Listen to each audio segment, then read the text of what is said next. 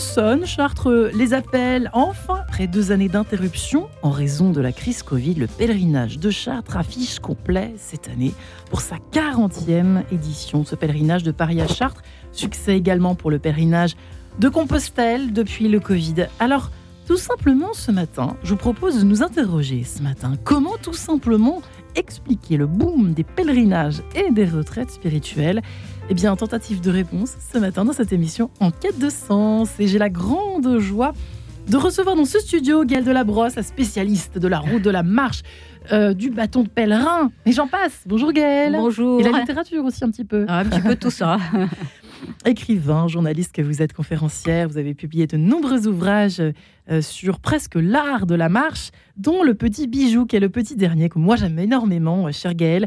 Le Petit Livre de la marche, c'est presque de la philosophie, de la poésie, un hommage à la, à la marche, peut-être à la Sainte Marche, on va voir, euh, chez Salvatore, tout fraîchement paru.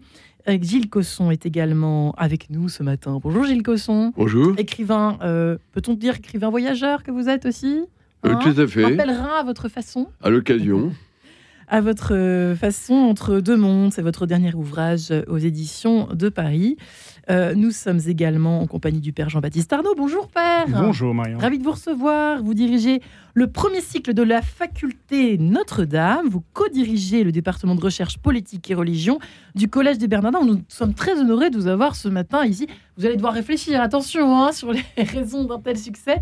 Je ne sais pas si vous êtes marcheur vous-même à vos heures perdues ou ah bah pas. oui, je suis très marcheur, très pèlerin. Et, voilà pourquoi. Et, en même temps, je suis curé de la paroisse Saint-Louis en Lille. C'était peut-être ça quand même le. Oui, pardonnez-moi. Mais non, mais je vous en prie. C'est l'info qui manque. oui, peut-être. Centrale de Saint-Louis en Lille. Et puis enfin, nous sommes euh, également en compagnie euh, d'Hervé Roland. Alors vous, vous êtes un peu la star du jour. Bravo. Hervé Roland, j'ai envie de vous dire bravo. Euh, D'abord, bonjour. bonjour. bonjour Marie-Ange. Vous qui êtes délégué général de Notre-Dame de Chrétienté, qui avait, euh, comment on peut dire, ré, ré, présidé ce Il y a quelques années, présidé, organisé oui. Et or, organisé depuis plus de 30 ans. C'est assez récent, en fait, hein, ce pèlerinage de Chartres, finalement. C'est euh, assez jeune comme... Euh... Et non, il, il, reprend le pèlerinage des étudiants qui lui-même reprenait le, le, chemin de Peggy. Hein. Peggy euh, voulait... N'oublions pas voulait que la, la, guérison de son fils. Elle avait demandé à la Sainte Vierge, euh, avec son ami Alain Fournier. Ils avaient marché tous les deux euh, et quelques années plus tard, euh, il s'est reconverti. Euh, et ce pèlerinage donc a été repris par les étudiants, était un petit peu tombé en désuétude et nous l'avons relancé nous euh, il y a une quarantaine d'années donc maintenant. Et effectivement cette année nous avons la tristesse de devoir clore, d'avoir dû clore les inscriptions dix jours à l'avance parce que nous avons trop de pèlerins. Ça vous a surpris non? Ou pas? Alors, alors, non seulement ça nous a surpris, ça nous a stupéfiés parce que euh, on, on s'attendait, on sentait qu'il y avait une petite petite volonté euh, sur les réseaux sociaux, ça circulait énormément. On avait lancé sur euh, euh, Instagram tout ça, on avait êtes-vous prêts? Et, les milliers de réponses nous ont, fait comprendre que oui, ils, ils étaient prêts. Je rappelle que plus de la moitié des pèlerins ont moins de 20 ans. Donc ce sont vraiment des jeunes, des jeunes couples, des jeunes professionnels. Les vieux barbons comme moi, il n'y en a plus beaucoup. et c'est très bien comme ça. Et, et donc, euh, on s'est dit, euh, on, est, on, était à bout d'une semaine à plus de 53% d'inscription. Donc, on s'est dit, soit les Français enfin prennent leur disposition, mais il n'y a pas que des Français. Nous avons 1500 étrangers, nous avons 16 000 blague. 1500 étrangers de 27 pays. Et nous avons des nouveaux pays. Nous avons le Gabon, nous avons la Nouvelle-Zélande, nous avons l'Australie, le Canada, la Lituanie, les Polonais. Et ça nous inquiète un petit peu, pour être franc, parce que par ailleurs, nous avons deux pèlerinages jumeaux lancés aux États-Unis et en Espagne en 2021. Et leurs équipes logistiques nous ont demandé, en même temps, sans se concerter, de participer pendant les trois jours qui viennent dans nos équipes logistiques parce qu'ils se préparent à recevoir des grandes masses de pèlerins à leur tour, les uns dans l'Oklahoma et les autres au nord de l'Espagne. Père Jean-Baptiste Arnaud, Qu'est-ce que ça vous fait? D'abord, c'est une bonne nouvelle. Ah oui, c'est une très bonne nouvelle, je hein me réjouis beaucoup. Vous avez la banane, J'ai organisé énormément de pèlerinages, donc je ouais. suis convaincu depuis très longtemps que c'est fondamental pour notre vie de, de chrétien, et on pourrait ouais. dire pour notre vie d'homme, tout simplement, d'être des pèlerins.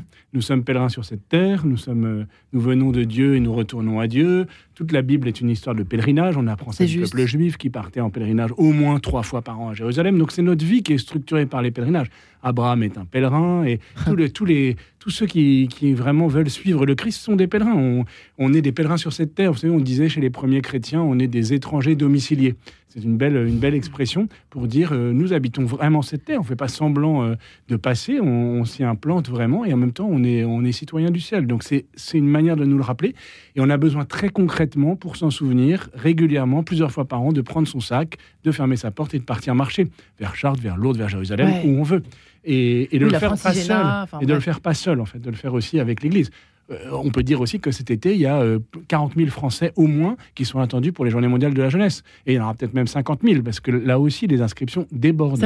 Ah, Alors qu'on disait, euh, oh, on ne sait pas, est-ce que ça va marcher, c'est JMJ, c'est pas sûr, etc. Après, après le Covid, ça s'essouffle, peut-être que c'est plus ce qu'on veut pour l'Église aujourd'hui. Pas du tout. Il va y en avoir beaucoup plus que prévu. Et à, Paris, c'est impressionnant de voir l'élan que ça prend et tous les, pèlerinages qui préparent euh, au JMJ toutes des, routes euh, vers Chartres et vers d'autres, beaucoup d'autres lieux qui préparent les jeunes pour les GMJ, c'est un pèlerinage. Les GMJ, il faut pas l'oublier. C'est pas euh, un grand, c'est pas seulement un grand rassemblement. C'est un rassemblement, mais c'est pas un out. Voilà, c'est un rassemblement, mais deux pèlerins, deux pèlerins. Mais ça vous, ça vous a fait quoi d'apprendre tout ça? Enfin, ça, s'est pas fait du jour au lendemain. Non, bien sûr, ça, se quand même, avec tous les tourments que, qui traversent l'Église, etc., qui touchent l'Église, quand même. Et c'est étonnant ce succès. Moi, ça, me surprend. Pardonnez-moi. Non, non, mais pas vous Moi, ça me surprend pas parce que je suis convaincu ah que ça répond à un désir profond du cœur de l'homme de, depuis longtemps. Mais c'est qui est vrai et qui est particulièrement beau et stupéfiant, comme vous disiez, monsieur, c'est que on, on avait presque oublié. On a quand même eu pendant deux années euh, euh, beaucoup moins de pèlerinage. Et puis on se disait peut-être que ça reprendra pas pareil. On nous a beaucoup dit on ne sait pas quel sera le monde d'après. Le monde d'après, c'est un monde de pèlerins peut-être encore plus. Moi, je suis très frappé comme curé de paroisse. En fait, je suis arrivé au moment du Covid. Auparavant, je m'occupais d'étudiants et de jeunes professionnels, euh, notamment avec Even et puis à Saint-Romain-des-Prés.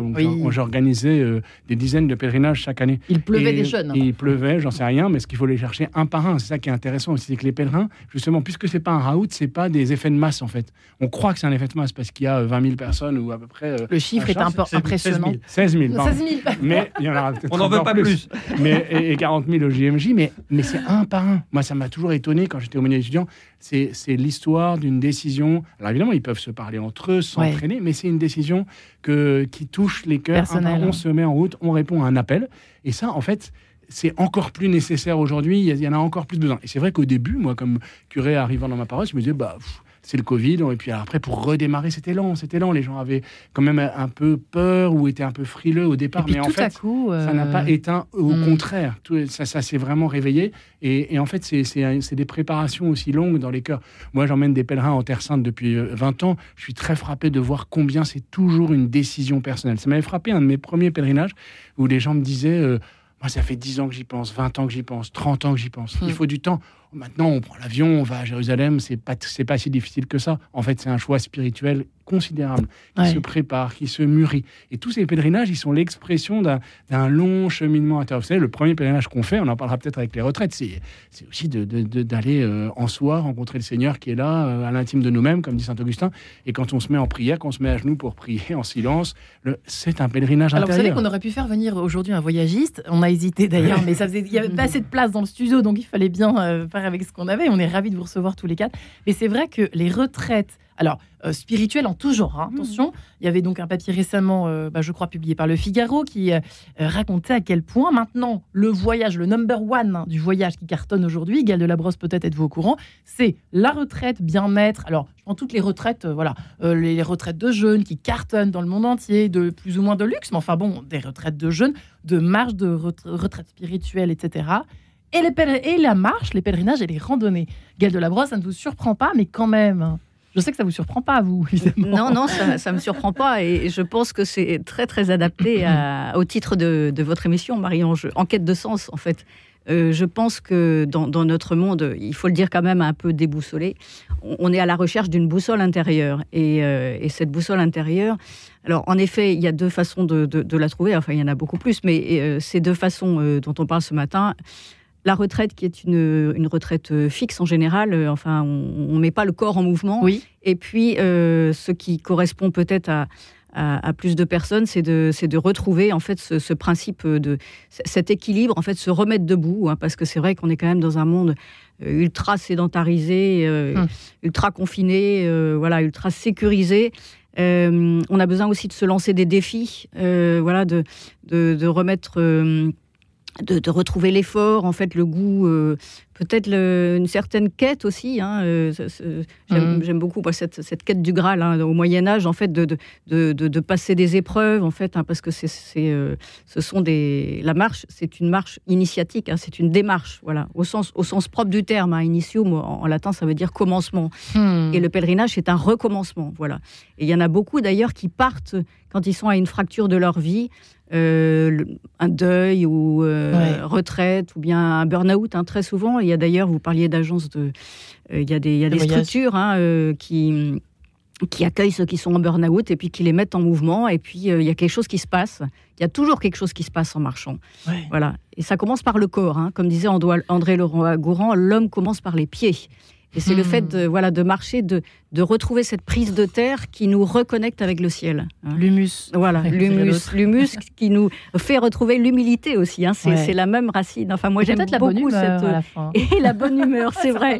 ah, il y a de la joie. Entre hein. les ampoules. Il y a de la joie, il y a de la joie au SJMJ, il y a de la joie dans, dans ce pèlerinage de Chartres que j'ai fait euh, longtemps aussi. C'est ce que j'allais vous demander. Est-ce que les uns les autres euh, connaissent un peu ce chemin? Gilles Cosson, est-ce que vous connaissez le, le pèlerinage de Chartres, vous? Paul oui, Claudel, je connais le pèlerinage de Chartres. Mais à vrai dire, si j'ai pèleriné moi-même, c'est plutôt dans le monde entier et souvent à la recherche d'autres civilisations Entre et d'autres religions. C'est ça finalement quand on pérégrine, n'est-ce pas Tout à fait. Ce qui et donc j'ai pu rencontrer plusieurs fois dans l'Himalaya des gens qui étaient fondamentalement bouddhistes. Je me souviens d'une vieille dame et faisant un tour, c'est aveugle, guidée par un vieux monsieur pour faire le tour du Shorten de là-bas. Mais j'ai aussi été dans les Andes, ça c'est plutôt les Indiens, les ex-Indiens de cette région qui ont été ensuite repris par nous nos descendants à nous. Et puis j'ai été au Gard, à la retraite des musulmans, bien sûr, et plusieurs fois dans ces pays-là. Donc mon pèlerinage à moi, si j'ose le dire, c'est un pèlerinage multiple, à la recherche des spiritualités et des sens de la vie très différents selon les gens qui habitent là, mais qui se retrouvent finalement très bien, euh, comme moi, dans cette recherche dont vous avez très bien dit qu'elle est universelle et qui rassemble les personnes, quelles qu'elles soient, à travers leurs difficultés ou leur bonheur, à la recherche du sens personnel de leur propre vie. C'est ce qui peut-être euh, est une réjouissant. Alors je ne sais pas, faut pas non plus très, faut pas non plus euh, sauter à pieds joints d'une espèce de, bonne nouvelle qui euh, va effacer toutes les mauvaises. Mais Gilles Cosson, est-ce qu'on peut dire, vous sentez cette espèce de de cœur qui bat à nouveau peut-être? Parce que c'est quand même étonnant. C'est alors c'est très paradoxal parce qu'à l'heure où on parle alors du wokisme, à l'heure où on parle euh, des réseaux sociaux, euh, de la détresse des jeunes, de la dépression galopante, SOS euh, Amitié qui cartonne maintenant auprès des ados. Enfin tout ça c'est épouvantable. Et pourtant, et pourtant, qu'est-ce qui se passe? 16 000 à Chartres, etc. Le pèlerinage de Compostelle, les retraites, etc. Y a, y a, on a l'impression qu'on cohabite entre deux temps. Le monde est en tension. Oui, mais écoutez, vous ne me surprenez pas du tout parce que je pense que nous souffrons beaucoup du matérialisme excessif dans lequel vit en particulier le monde occidental. C'est sa faiblesse. Tout le monde le sait.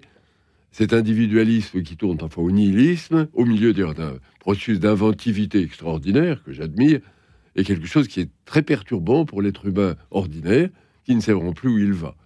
Et donc il cherche indiscutablement un secours hmm. dans cette vie qui lui a été donnée une fois pour toutes, mais dont on ne sait plus très bien à quoi elle sert. Hmm. Alors, ce phénomène-là, on le retrouve partout dans le monde, mais il y a encore des zones, j'allais dire, où les gens vivent dans une quasi-certitude. Je pense au monde musulman, qui est un monde quand même très régulé, et dans lequel les gens sont tenus en permanence de leur vie par des décisions à prendre qui sont soutenues par l'environnement. Et puis vous avez au contraire des mondes extrêmement euh, particuliers, qui sont avant tout des mondes de réflexion spirituelle, comme le monde chinois. C'est très intéressant. Enfin, dans tous ces mondes-là, vous trouvez cette contradiction un matérialiste omniprésent qui est de notre époque, parce que quelle que soit la religion de ces mondes-là, il se heurte à ce monde qui progresse à toute vitesse, dans un sens que nous maîtrisons mal, et donc les gens s'interrogent tous en disant mais où allons-nous? Alors il y a différentes réponses. Mais pour revenir au monde chrétien, qui est le nôtre, il est certain que un certain repli de la tradition s'est traduit par une inquiétude grandissante. Et vous avez raison de poser la question est-ce qu'on est en train de revenir là-dessus, eh bien, je crois qu'il faut le souhaiter. Parce qu'un monde qui va sans aucune direction est un monde qui va droit à la catastrophe. C'est pas le, certainement euh, le père Jean-Baptiste Arnaud qui va dire le contraire. Là, je parle alors au curé de Saint-Louis-au-Lille, mais pas seulement. Je parle aussi à l'intellectuel que vous êtes. En tout cas, comme curé de Saint-Louis-en-Lille, en vous entendant, je me disais que je constate ça.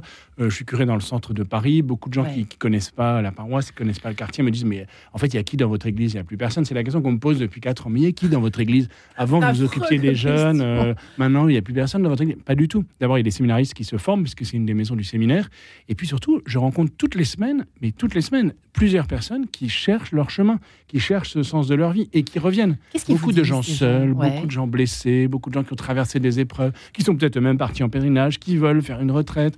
Et chaque semaine, j'en rencontre. Et ils reviennent.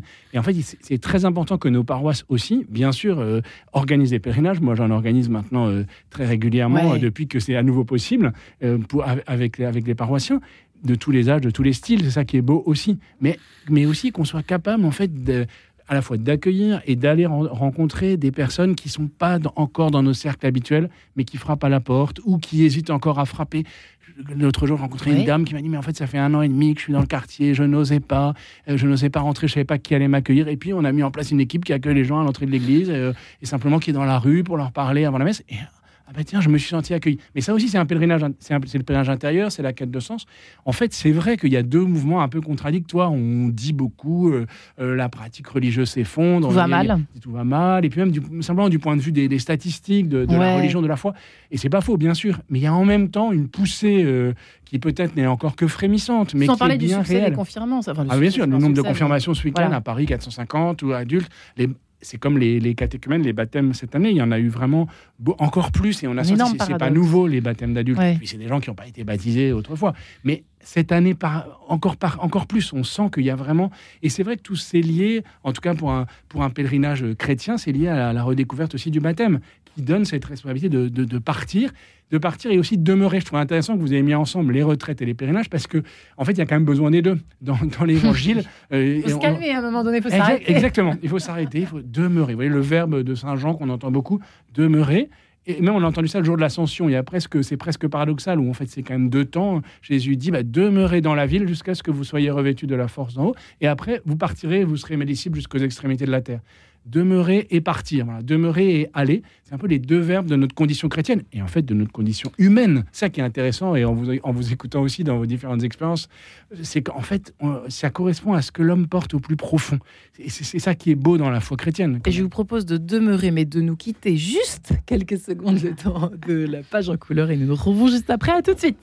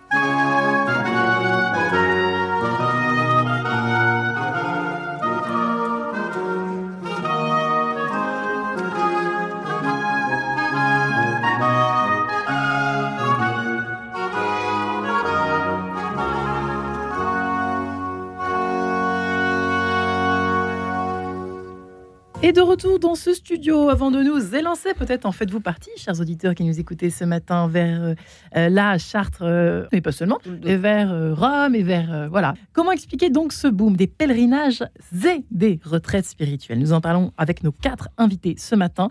Le père Jean-Baptiste Arnaud, curé de Saint-Louis-en-Lille, au cœur de Paris, lui qui dirige également, qui travaille au Bernardin, qui œuvre à la direction de ce premier cycle de la faculté Notre-Dame, co-directeur du département de recherche politique et religion. Gal de la Brosse, donc, écrivain, marcheuse, je ne sais pas si on peut dire ça, journaliste, conférencière, auteur de plusieurs ouvrages euh, sur euh, les pèlerinages, la marche, le petit livre de la marche étant votre dernier chez Salvatore. Gilles Cosson, entre deux mondes, Gilles Cosson, perché entre deux mondes, j'ai presque envie de dire.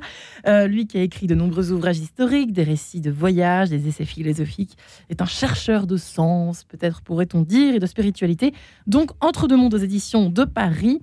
Euh, et enfin, Hervé Roland, délégué général euh, de Notre-Dame de Chrétienté, donc à la veille de ce départ euh, presque historique, j'ai envie de dire, pour ce 40e pèlerinage de Paris à Chartres, hein, sur les pas de Paul Claudel. Hervé Roland. De de Charles que je viens de dire J'ai dit, ah, Paul Claudel. Oh, sur, sur Claudel aurait sûrement apprécié. Qu'est-ce que je raconte Mais n'importe quoi. Bref, revenons à nos moutons. Euh, peut-être une réaction à ce qui était dit, Hervé Roland. Je vous voyais opiner du chef euh, après euh, ce petit tour de table. Oui, oui, je crois qu'il alors il y a effectivement la tentation de la dépression, si je puis dire, avec tout. Et, et la petite fille Espérance dont parlait Peggy. Hein. et, ce, sur quoi nous devons, nous, devons, nous chrétiens, nous, nous apesantir, euh, quelques illustrations de notre pèlerinage. Depuis quelques années, nous avons un, chapitre que nous appelons le Emmaüs, les pèlerins d'Emmaüs. Sont tout simplement des couples, des couples euh, qui euh, répondent à toutes les questions des personnes qui nous voient passer et depuis des années qui nous disent mais si vous êtes qui, vous faites quoi, vous allez où, etc. Et on s'est dit c'est aberrant. Alors on a, on a, commencé par faire une petite fiche explicative, mais ça suffisait pas. J'ai l'an dernier, par exemple, on a un couple est tombé sur une jeune fille voilée de Belfégor là, et elle a passé une heure avec eux elle leur a dit c'est merveilleux de pouvoir parler de Dieu. Donc, une jeune fille musulmane, une vingtaine d'années, c'est merveilleux de pouvoir parler de Dieu. Les chrétiens, on les voit jamais. Vous voyez, euh, c'est un petit peu ce pourquoi nous on montre. Alors, on se moque parfois de nos croix et de nos barrières, mais à un moment, sont tombés dans le triomphalisme. Il ne faut pas non plus tomber dans, dans l'effacement complet, au contraire. Donc, on a ces pèlerins d'Emmaüs. Et puis, on a, parmi les, les, marcheurs, on a des, des non-croyants, des non-pratiquants. L'année dernière, on avait trois, trois trois protestants évangéliques, et je, salue leur courage parce qu'ils ont entendu parler de la Sainte Vierge et des saints pendant trois jours et de l'Eucharistie. Et leur chef de chapitre, c'est un chapitre de, recommençants et de non-pratiquants ouais. spécifiques. Et, alors le chef de chapitre leur dit alors, euh, euh, bah, c'était merveilleux, c'était merveilleux, on revient l'année prochaine. Bon, euh, bah, mais on a aussi des musulmans convertis qui font parfois venir des musulmans non convertis et, qui écoutent, qui regardent et qui disent, vous savez, quand on voit 15 000 personnes à genoux dans la boue, hein, euh, pendant la consécration, qui restent à genoux pendant un quart d'heure, nous, musulmans qui prions à genoux, bah, ça nous touche, forcément. Euh, et puis, euh, donc, nous sommes là. je vais donner une. Alors, les Fioretti du Pélé, on en a à la tombe. mais l'année dernière, une, dame voit passer. Alors, on a plusieurs façons de pèleriner. Il y a les adultes, il y a les enfants qui marchent beaucoup moins il y a les familles, et puis il y a ce qu'on appelle les pastoraux, ce sont les adolescents, mais on, essaie d'éviter le mot adolescence qui veut dire problème, donc euh, on appelle ça les pastoraux. Elle voit passer un chapitre d'enfants et, un prêtre, alors elle parle un peu avec le prêtre, je peux vous accompagner, euh, elle marche un petit peu, elle dit, moi je suis fille de communiste, je suis pas baptisée, etc.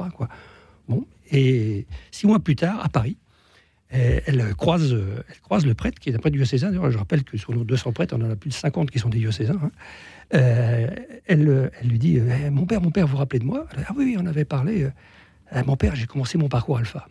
Donc, vous savez, alors dès, comme ça, j'en ai à la tonne, je peux, on n'a pas le temps de tous les voir, mais il faut se mettre dans la position. vous savez, nous, alors évidemment, nous, c'est un pèlerinage dit traditionnel. à peu près 60% de nos pèlerins sont tradis, comme on dit. Hein. Même si on Combien de pourcents 60%. Ouais, d'accord. Et sur les 40%, il y en avait, il y en a, une bonne vingtaine de pourcents qui sont plutôt de forme ordinaire et une bonne vingtaine qui sont qui alternent. Moi, je, pense à un garçon qui va un dimanche à la Trinité, le dimanche suivant à Sainte-Eugène, Sainte-Cécile. Mhm. Donc, il est plutôt sensibilité manuelle. Euh, là, je parle des pratiquants. Et puis, il y a les non-pratiquants, les non-catholiques. Je connais une jeune fille juive, moi, qui l'a fait deux fois. Après, chacun a son cheminement euh, personnel. Mais nous, on est là pour leur dire, écoutez, c'est exactement ce qu'a dit Père Arnaud. Euh, euh, on vient. vous savez, les, questions de Pierre Dac, qui suis-je, où, vais-je, d'où viens je, Moi, je suis moi. Ça, c'est ma spécialité. moi, je viens de chez moi et j'y retourne. Et eh bien, en fait, le chrétien dit la même chose. Je viens du bon Dieu et je retourne au bon Dieu. Donc, euh, et, je marche. Euh, Père Arnaud a rappelé que nous sommes dans une démarche qui ressemble à celle de nos frères juifs, nos, frères aînés, hein, qui, allaient trois fois par an à Jérusalem. Il fallait, il fallait faire le pèlerinage. Mais nous, c'est pareil. Nous sommes des, Peregrinus, ça veut dire, euh, peregrinus en latin, ça veut dire étranger. Hein. Euh, donc, euh, en fait, nous sommes étrangers à ces terres, mais domiciliés, c'est la belle expression. Et nous avons donc, nous, à témoigner. Je crois que le, mot essentiel, c'est témoigner. et moi, la bonne nouvelle que je vois, c'est que nous, enfin, nous voyons arriver dans notre pèlerinage depuis quelques années une autre couche de société. On voit arriver des artisans, on voit arriver des personnes. Avant, il y avait, on va se dire les choses, puisqu'on est là pour ça, un petit côté bourgeois. Euh, qui est en train de disparaître et je trouve que c'est une très bonne. Sociologiquement, c'est intéressant ah, aussi. C'est hein. surtout en train de se passer. Euh, j'allais dire, il était temps. Et peut-être, sûrement, le Covid, euh, le Covid, il a été pour quelque chose. Beaucoup de gens se sont mis à réfléchir en disant. c'est quoi ma vie C'est ce que j'allais demander à Gaël. Au fond, c'est presque devenu, et à Gilles Cosson, c'est devenu un, presque un besoin. Hein. J'ai envie de parler même de besoin presque vital, hein, par, par, pour certains en tout cas qui réalise à quel point il s'enfermait comme un petit rat dans sa roue. Si on peut dire ça. Une marmotte dans sa roue. Oui, effectivement, vous avez raison. Je pense que le, Covid et le confinement y a été pour beaucoup parce qu'on s'est rendu compte combien c'était important en fait d'avoir une direction dans la vie en fait. Hein. Quand on était confiné, on était en fait on tournait un peu sur soi et euh, alors j'en profite pour, parler. Euh, c'est vrai que sur, euh, il y a beaucoup de, randonneurs en fait qui, deviennent pèlerins en fait. Parce Ça c'est vrai ou pas? Oui, oui, tout à fait. et, pas trop, hein. et, souvent, d'ailleurs, des, chemins qui étaient des chemins de randonnée deviennent des chemins de pèlerinage. Et il n'y a qu'à regarder, euh, c'est très étonnant, les topo-guides de la Fédération française de randonnée pédestre, qui sont de plus en plus, euh, qui étaient avant euh, nommés GR 65, etc. Le GR 65 est actuellement la voie du Puy-en-Velay. Il y a le chemin de Saint-Guilhem qui est aussi devenu un topo-guide de la FFRP le chemin urbain 5, la Via Francigena dont vous parliez tout à l'heure, hein, vers Rome, de Canterbury vers Rome. Bientôt le chemin de Marie-Madeleine, en fait, qui est en train d'être créé dans le sud. Hein, euh, voilà, de, Saint-Maximin, euh, voilà, des Saintes-Marie de la Mer jusqu'à Saint-Maximin et, la Sainte-Baume. Et tout ça pour dire qu'effectivement, il y a, je pense, il y a un boom de la randonnée, mais de la randonnée qui a un sens. C'est-à-dire hmm. que, alors, vous vous rappeliez euh, tout à l'heure que le pèlerin veut dire étranger. Mais euh, le pèlerin, c'est aussi celui qui va, hein, que ce soit euh, euh, en, par exemple, Hajj dans, l'islam, en fait, c'est celui qui va quelque part, en fait. Hein. Gros bas aussi, dans, pour les Tibétains, c'est celui qui va quelque part, qui a une hmm. direction, en fait. Hein. Toutes les religions ont un peu cette voilà. espèce de. Donc, donc le sens, c'est non seulement une signification, mais aussi une direction. Et le pèlerinage, c'est d'aller vers un sanctuaire, en fait. Donc c'est un lieu qui a un sens, en fait. On donne un sens à notre marche et donc, on donne un sens à notre vie. Ah, c'est pas, c'est pas seulement point A, point B, euh, gîte A, gîte B, quoi. Non. Et je pense que c'est la, la, différence entre les randonneurs et les pèlerins. Il y a un boom de la randonnée, mais encore plus euh, de, du pèlerinage, en fait. Et donc, on, a l'habitude de dire on part randonneur et on arrive pèlerin. Et hmm. c'est vrai. Hein. moi, j'ai accompagné des, des patineurs à partir de Saint-Jacques-de-Compostelle jusqu'à Czestochowa en Pologne. Hein. Euh, à l'appel de Jean-Paul II, on est allé au, au, JMJ euh, en 91. Euh, et, donc, on avait, j'avais choisi un patineur de chaque pays de la communauté européenne. J'avais fait passer un patineur, un patineur, euh, patineur à roulettes, hein, mais les, les, les, pas les patines, pas les roulettes, pas les quatre roulettes, hein, les patineurs rollerblade, en fait. Vous savez les sur une ligne. Voilà. Et, et, donc, ils ont patiné 4000 km à partir de Saint-Jacques-de-Compostelle jusqu'à Czestochowa. Alors, au début, ils faisaient la fête et tout ça. C'était c'était des sportifs et ils sont vraiment arrivés pèlerins et d'avoir effectivement ces JMJ à l'arrivée où tout le monde les accueillait, les bras ouverts, etc., où on marchait, où les gens couraient plutôt avec eux, etc. Euh, et, c'est ça qui touche les jeunes, et au JMJ aussi, c'est ça qui touche profondément les jeunes. Ça, me donne une idée pour l'an prochain. On irait beaucoup plus vite à Chartres. Écoutez, on va y aller à cheval aussi. et alors, je voulais vous rassurer, euh, Marie-Ange, petite parenthèse, en, parlant de Paul Claudel, vous n'avez pas tout à fait tort, parce qu'à à la cathédrale Notre-Dame, il y a, ou il y avait, je ne sais pas, euh, cette, ce, pilier où Claudel s'est converti. Il y a une petite euh, voilà. Une messe de Noël. Euh, voilà, exactement. Voilà. Donc, j'avais pas complètement. Vous pas tout à fait. vous sauvez un peu mon ignorance. Merci beaucoup, on, on, marche vraiment sur les traces de Charles Péguy. D'ailleurs, c'est le seul chemin de pèlerinage qui est sur les traces d'un écrivain, en fait. Hein sur les traces de Charles Péguy. Tous les autres chemins de pèlerinage sont sur les traces d'un saint en général, et parfois d'une sainte plus rarement. c'est vrai que c'est assez étonnant, c'est la spécificité peut-être. À euh, Chartres, il y a aussi la Vierge Marie quand même. Oui, il y a la Vierge Marie. Et le, voile, le voile de la Vierge. Mais c'est sur les traces de Charles Péguy, et le chemin s'appelle le chemin Charles Péguy qu'a ouvert le petit-fils de Charles Péguy, hein, avec euh, Pierre-Yves Le Priol notamment, qui a écrit un superbe livre. Et euh, voilà, mais c'est effectivement sur les traces d'un écrivain. Et c'est pas par hasard d'ailleurs que, que les, ouvrages se multiplient et se vendent d'ailleurs autour de la, de la marche. Hein. Il y a un boom aussi de ce côté-là. Gal, juste une petite question. Euh, euh, avant de continuer le tour de table, mais c'est vrai que vous le constatez peut-être. Oui, oui, il y a un grand succès. un de mes amis, Patrick Tudoret, là, qui vient de sortir un livre sur la marche et qui voilà, est déjà réimprimé au bout de, de, quatre, de quatre jours. Enfin voilà. Euh, et puis effectivement, ce, ben, vous parliez du petit livre de la marche, donc on l'a ressorti en nouvelle édition parce qu'il avait dépassé les, les 5000 exemplaires. Voilà, moi j'ai écrit cet éloge du pèlerinage et puis on a, on a euh, donc moi je suis éditrice chez Salvatore et le petit dernier c'est euh, le guide spirituel du Mont Saint-Michel. J'ai créé une collection de guides spirituels. Après être allé à, la procure et voir Mathilde Mailleux qui m'avait dit les gens manquent de guides. Hein, et que ça soit dans les retraites où on a besoin d'être guidé, et effectivement, il y a les prêtres qui nous aident à, faire cette, euh, à ce discernement dans notre vie, eh bien, c'est pareil sur le, sur le chemin de, pèlerinage, on a besoin de guides. Et ces guides, eh bien, ce sont, ça peut être les personnes qui nous accueillent le soir, ça peut être les personnes qui nous indiquent la route. Voilà, il y a, ce guidage symbolique. Et voilà, donc on vient de sortir ce guide spirituel du Mont Saint-Michel et de ses chemins avec une cinquantaine d'auteurs euh, du Mont Saint-Michel qu'on vient d'inaugurer au prieuré d'Ardevon, qui a été béni par le pardon Maurice Franc, voilà, et qui nous tient à cœur.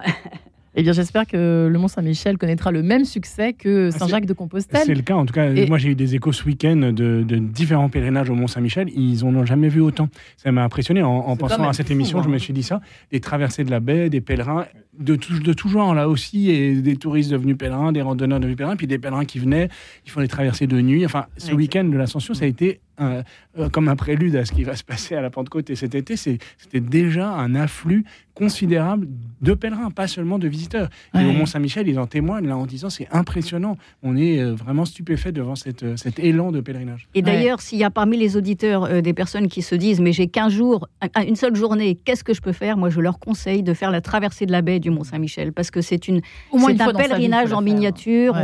On, a les pieds, alors on est pieds nus d'abord. On parlait mmh. d'humilité tout à l'heure. On est pieds nus on a les pieds dans la tangue, on doit suivre, on a un guide obligatoire, voilà, hein, on ne compte pas sur ses propres mm. forces.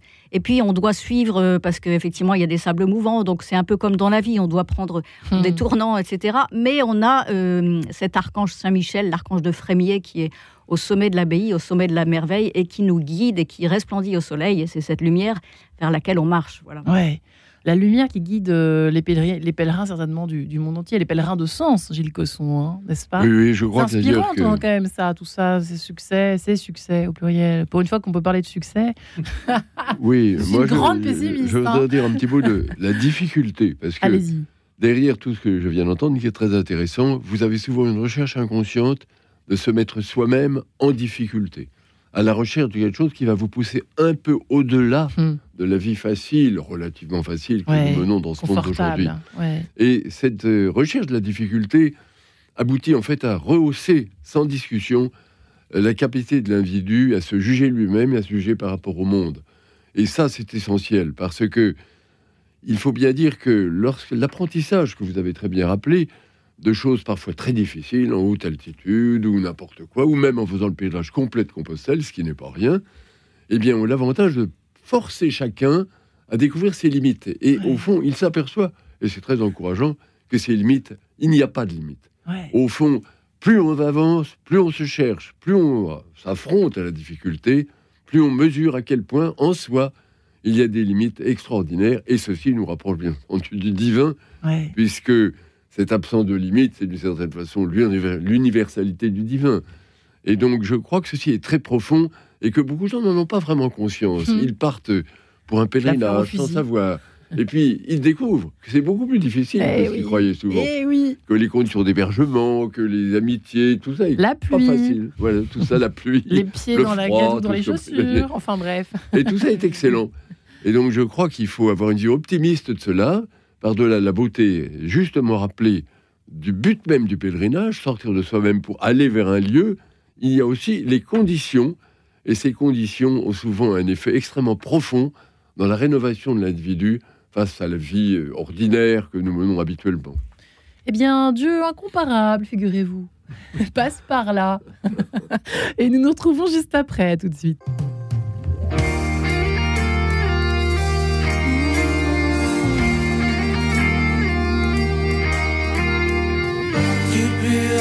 Sommets, au fond des océans. La création nous parle de ta majesté.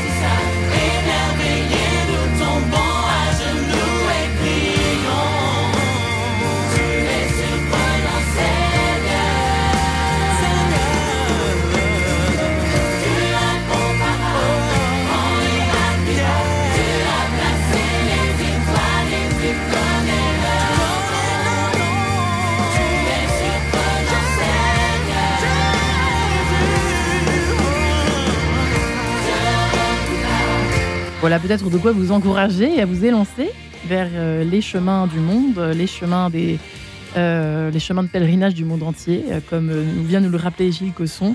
Père Jean-Baptiste Arnaud, Gaël Delabrosse, Gilles Cosson et Hervé Roland sont avec nous ce matin. Comment expliquer le boom des pèlerinages et des retraites spirituelles? On peut plus partir à l'arrache alors, hein? C'est terminé sur euh, juste avant de reprendre le sérieux de la ah, conversation. Ah, alors je vais, je, hein. je, vais ouvrir une porte néanmoins. Ah bon, ah bon?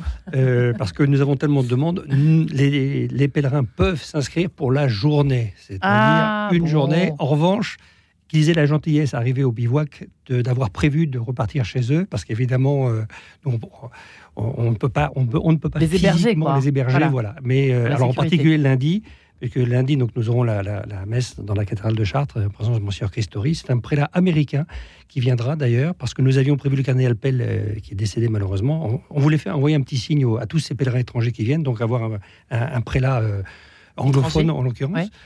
Euh, quoique c'est un nonce apostolique qui a été en Europe très longtemps, il a été nonce euh, donc en Ukraine, en Suisse, et il parle très bien français. Donc, Monsieur Gullickson, qui a accepté de venir. Et donc, on sait que lundi, ça va déborder, mais ça va tellement déborder que, comme les deux transepts sont, sont condamnés, parce qu'il y a toujours ces grands travaux dans la cathédrale de Chartres, eh nous allons devoir mettre des pèlerins avec des écrans jusqu'en bas de la côte des Charbonniers pour qui connaît Chartres. Parce qu'il y aura 20 000 personnes, quoi. Donc, euh, ça devient assez compliqué.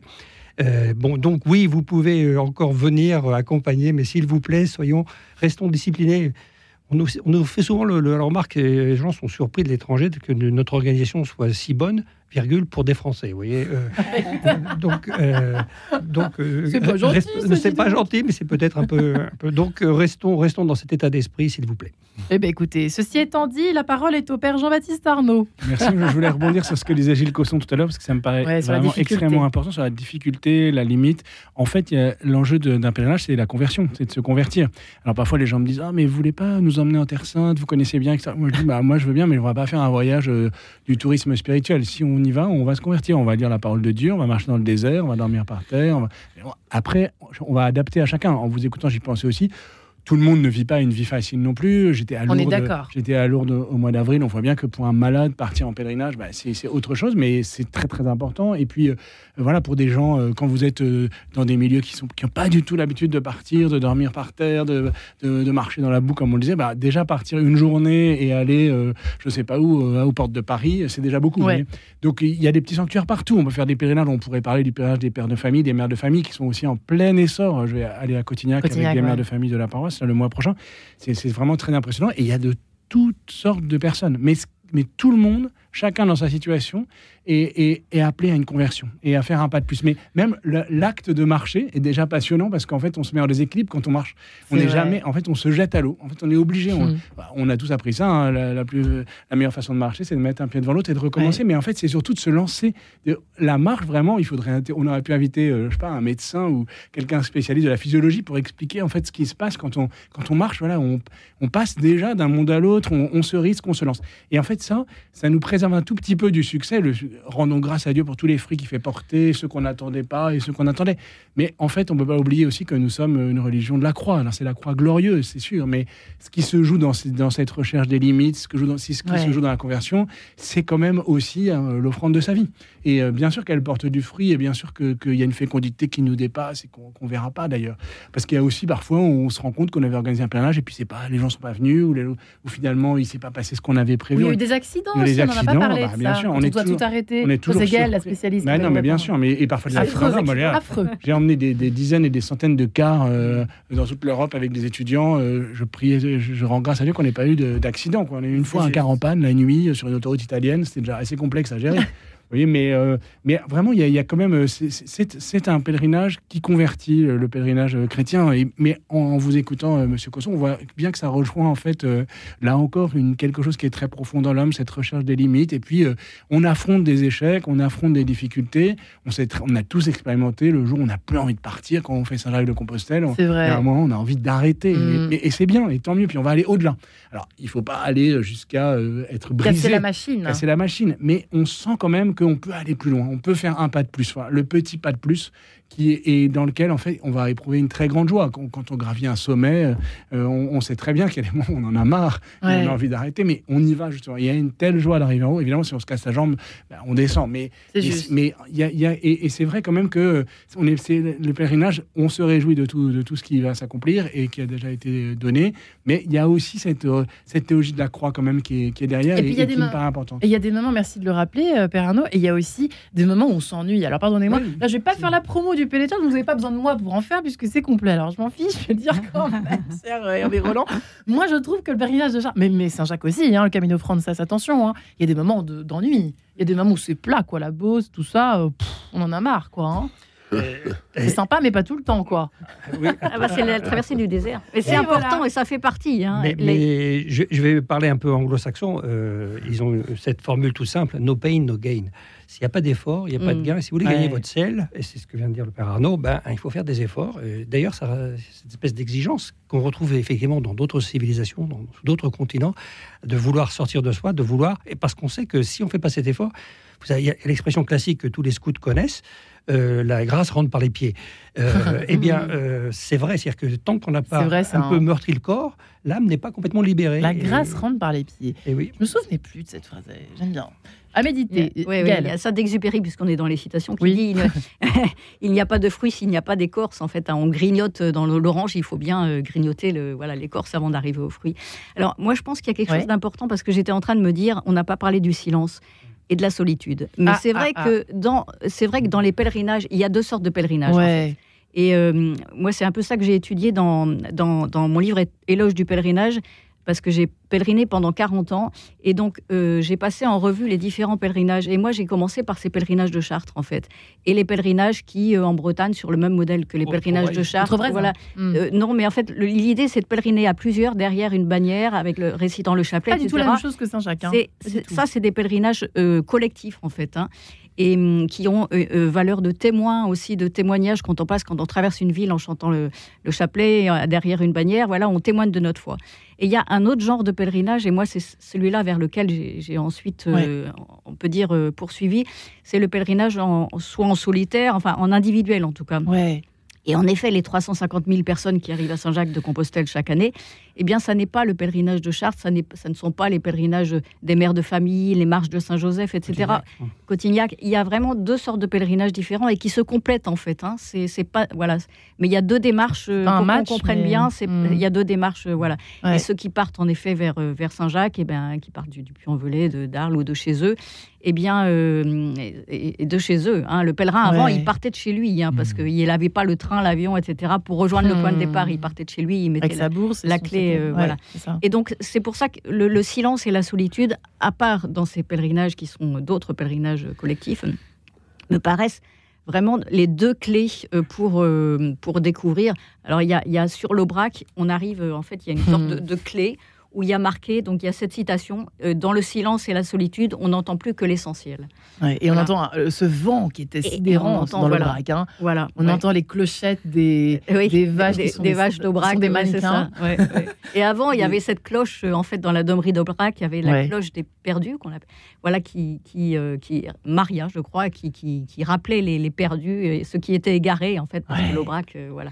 Mais Aujourd'hui, on peut dire, on peut symboliquement dire la même chose en fait. Hein. On parlait d'appel, de désir. Ceux qui partent sur les chemins, ils disent j'ai ressenti un appel. Même ceux qui sont pas croyants, hein, ils disent j'ai ressenti un appel. Il y a une synchronicité qui fait que voilà, je suis tombée sur une émission et et c'était évident pour moi. C'était un besoin. Euh, il fallait que je parte en fait. C'était à ce moment-là et pas euh, à un autre moment.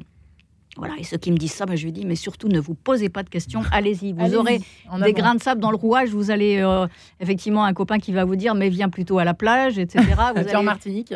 Et, on se dit, et c'est vrai qu'on se dit euh, toujours à un moment, mais qu'est-ce que je fais là en fait hein, Je ferais mieux d'être. Et puis on y est. Vrai. Voilà, on y est, on doit y il pleut le premier jour. Moi, il a plu le premier jour de Saint-Jacques. là, quand j'étais à Saint-Jean-Pied-de-Port, sans raconter ma vie. Qu'est-ce que je fais là Qu'est-ce que je fais là? Voilà, Rien d'étanche comme par hasard. Enfin bref, je vous passe les détails de ce premier jour. vous avez entièrement raison sur le silence. Et, moi, j'ajouterais même que même dans les pèlerinages collectifs, ô combien il est précieux de garder un temps de silence. Samedi, j'ai fait un pèlerinage euh, avec des familles à Montligeon. Et alors, ah, j'avais des enfants, j'aurais dit, on va marcher en silence. Alors, j'ai essayé de, de, gagner un peu de temps, on va marcher un quart d'heure, une demi-heure. Et alors, il, chronométrait, puis il venait me voir, il me disait, mon père, il reste 10 secondes Et en fait, c'était magnifique. C'était au début, ils râlaient les enfants et tout ça. Et en fait, ils ont trouvé ça. Tout le monde était ébloui, les parents comme les enfants, de se dire en fait, on peut marcher en silence, alors même qu'on est 15, euh, 15 euh, familles à marcher ensemble et on va, on va, écouter euh, vraiment la voix de Dieu. Il n'y a, pas d'autre chemin. Et c'est vrai que c'est très beau aussi de sentir cet appel au silence. Et ça rejoint la question des retraites, en fait, à l'intérieur même du pèlerinage. Et même dans des grands pèlerinages nombreux, il y a toujours un moment, mes plus beaux souvenirs d'aumônier de jeunes, c'est une marche le dimanche matin à 7 h du matin en silence pendant une heure. On commençait toujours la journée par marcher en silence. Toujours, toujours. Et, c'est les, et les jeunes me témoignaient que c'était leur plus beau souvenir. Et moi, comme prêtre aussi, ça me, ça me faisait un bien fou. Pour vraiment, pour écouter Dieu qui parle au cœur. Il n'y a pas d'autre solution, en fait. Ouais. Gilles Cosson, les, pardon, les, les entre le collectif, effectivement, et l'individuel, vous qui avez beaucoup voyagé, enfin, peut-être avez-vous une Oui, je crois que, d'une certaine façon, le pèlerinage est un gardien. Le gardien, et c'est d'une certaine façon le gardien de notre vieille Europe qui a cette tradition chrétienne qui s'est beaucoup traduite par tous les pèlerinages dont on parlait. Moi, j'ai vécu pas mal aux États-Unis dans ma vie, et j'ai pu constater quelque chose qui... Les gens ne sont pas très conscients. On dit toujours le monde occidental est très matérialiste. Bon, c'est vrai, c'est vrai dans notre pays, c'est vrai aux États-Unis. Mais aux États-Unis, il y a une différence, parce que le pèlerinage est très rare aux États-Unis. Parce que le matérialisme est tellement installé dans la vie quotidienne que ce besoin n'existe pas, ou existe peu. Ce serait très grossier de dire qu'il n'existe pas. Peu. Alors que dans nos pays, où il y a quand même cette très vieille tradition euh, de chrétienté active, de recherche, de soutien, eh bien ça existe encore. Et c'est extrêmement réconfortant, parce que c'est vrai, moi j'ai énormément voyagé, vu des sortes de peuples, mais que dans ce vieux pays qui est l'Europe, je généralise un peu au-delà de la France, il y ait cette tradition qui fait que des Allemands ont fait le pèlerinage de Compostelle, des Italiens, eh bien c'est très beau, parce que c'est une sorte de de perspective qui est offerte contre le matérialisme ambiant, et c'est magnifique. Effectivement, Père Arnaud. Moi, je me souviens d'un prêtre québécois euh, qui était aumônier d'étudiants et qui me disait Mais au, Québec, on fait pas de pèlerinage, enfin, ou alors en voiture. Mais c'était vraiment, c'était pas du tout dans. il disait C'est pas dans notre culture. Ça nous étonne. Vraiment, c'est très beau cette expression de gardien que vous employez. Oui, elle, est, très hein. biblique. Évidemment, c'est le psaume des pèlerins, un des psaumes Le Seigneur est mon gardien, je lève les yeux vers les montagnes. Le Seigneur me garde au départ et au retour. C'est vraiment la manière aussi dont la Bible exprime en fait euh, la garde de l'âme, la garde du cœur. La... Et, c'est vraiment euh, très encourageant, je pense, en effet, de sentir que euh, l'Europe qu'on dit déclinante, le monde qu'on dit matérialiste, en fait est habité. Il y a une âme qu'on ne peut pas enlever. Et ce, ce, boom des pèlerinages, des retraites, en est vraiment un signe euh, très éloquent. Hervé Roland, effectivement, sur ce côté silence, est-ce qu'il y en a quand même ah, Alors, nous, il y a peut-être une manière de, réconcilier à la fois retraite et, pèlerinage. C'est ce que nous appelons, nous, les anges gardiens. Ah. Nous avons. Euh, c'est un peu plus de 6000 personnes qui sont inscrites. Euh, alors vous avez des monastères, c'est pour ça qu'on rejoint, euh, vous avez des abbayes, euh, partout, partout dans le monde, hein, des, noms très connus. Vous avez aussi des personnes chez elles, donc qui, sont à la fois dans cette démarche de silence, de prière, qui nous accompagnent. Il y a quand même aussi des personnes qui organisent des, pèlerinages locaux. Il y en a plus d'une cinquantaine en métropole. Il y en a un bien connu avec Monsieur Macaire également en Martinique. Euh, il y a aussi des personnes euh, qui ne peuvent pas marcher parce qu'elles sont ailleurs. Elles sont par exemple au ou, en prison. En prison. Voilà. Et cette année, il y a un groupe de 17 prisonniers dans une maison d'arrêt qui va marcher entre guillemets sur place et qui va prier avec nous. Et donc il y aura là cette phase à la fois de démarche de pèlerinage euh, et d'une forme de retraite et de prière. D'association, en fait. Ils hein. s'associent. Et, et, ils ont le même livret que nous. Et, ils prient sur les mêmes prières de manière synchrone. C'est nouveau, ça alors, euh, ce qui est nouveau, c'est cette population-là. Ce qui est, euh, mais l'an dernier, on en avait à peu près 5000, cette année 6000. Euh, donc, il y, a, beaucoup de personnes qui, simplement aussi, pour des raisons professionnelles, ne, ne, peuvent pas participer, ou pas cette année, ou n'ont pas envie, parce que qu'est-ce que je fais là il, y a, aussi. donc, c'est intéressant, ce soutien spirituel formidable. Et on peut dire qu'à côté des marcheurs, il y a aussi des retraitants, quelque part, qui nous accompagnent. Ça, c'est magnifique, une, une sorte de communion universelle autour de cette démarche qui celle par exemple du pèlerinage et donc du retrait. Mais finalement, c'est un peu un synonyme euh, en demeurant ou en avançant. Merci en tout cas à vous quatre. Peut-être euh, ai-je le temps? Oui, j'ai le temps. Magnifique pour une fois. Les 17 et 18 juin, cher Gaël de la Brosse, les fraternités monastiques de Jérusalem et euh, l'hebdomadaire pèlerin que nous connaissons bien, qui organisent un week-end à Vézelay, c'est bien ça? Oui, oui, tout à fait, avec des marches, des visites, des... et c'est sur l'esprit du chemin. Voilà, donc c'est un peu surtout ce, ce, dont on vient de parler. On se pose deux, deux, pendant deux jours à Vézelay. Et, euh, et, voilà, on l'a fait l'année dernière avec les fraternités monastiques de Jérusalem. C'était un temps magnifique, un temps hors du temps sur cette colline éternelle. Et donc, voilà. Une initiation peut-être aussi. Tout à fait. Au pèlerinage. Voilà, exactement. Et puis un magnifique roman entre deux mondes, Gilles Cosson. Finalement, ça reflète un peu ce qu'on a dit. Hein. Un petit peu parce que mon grand journaliste, qui est le héros de cette affaire, passe, entre autres, à la Sainte-Baume. Il y passe pour les raisons qu'on vient de dire. Vous voyez, je vous avais dit. Gilles Cosson, Gale de la Brosse, Père Jean-Baptiste Arnaud, Hervé Roland, merci infiniment à vous quatre. Merci. Merci, Marie-Ange.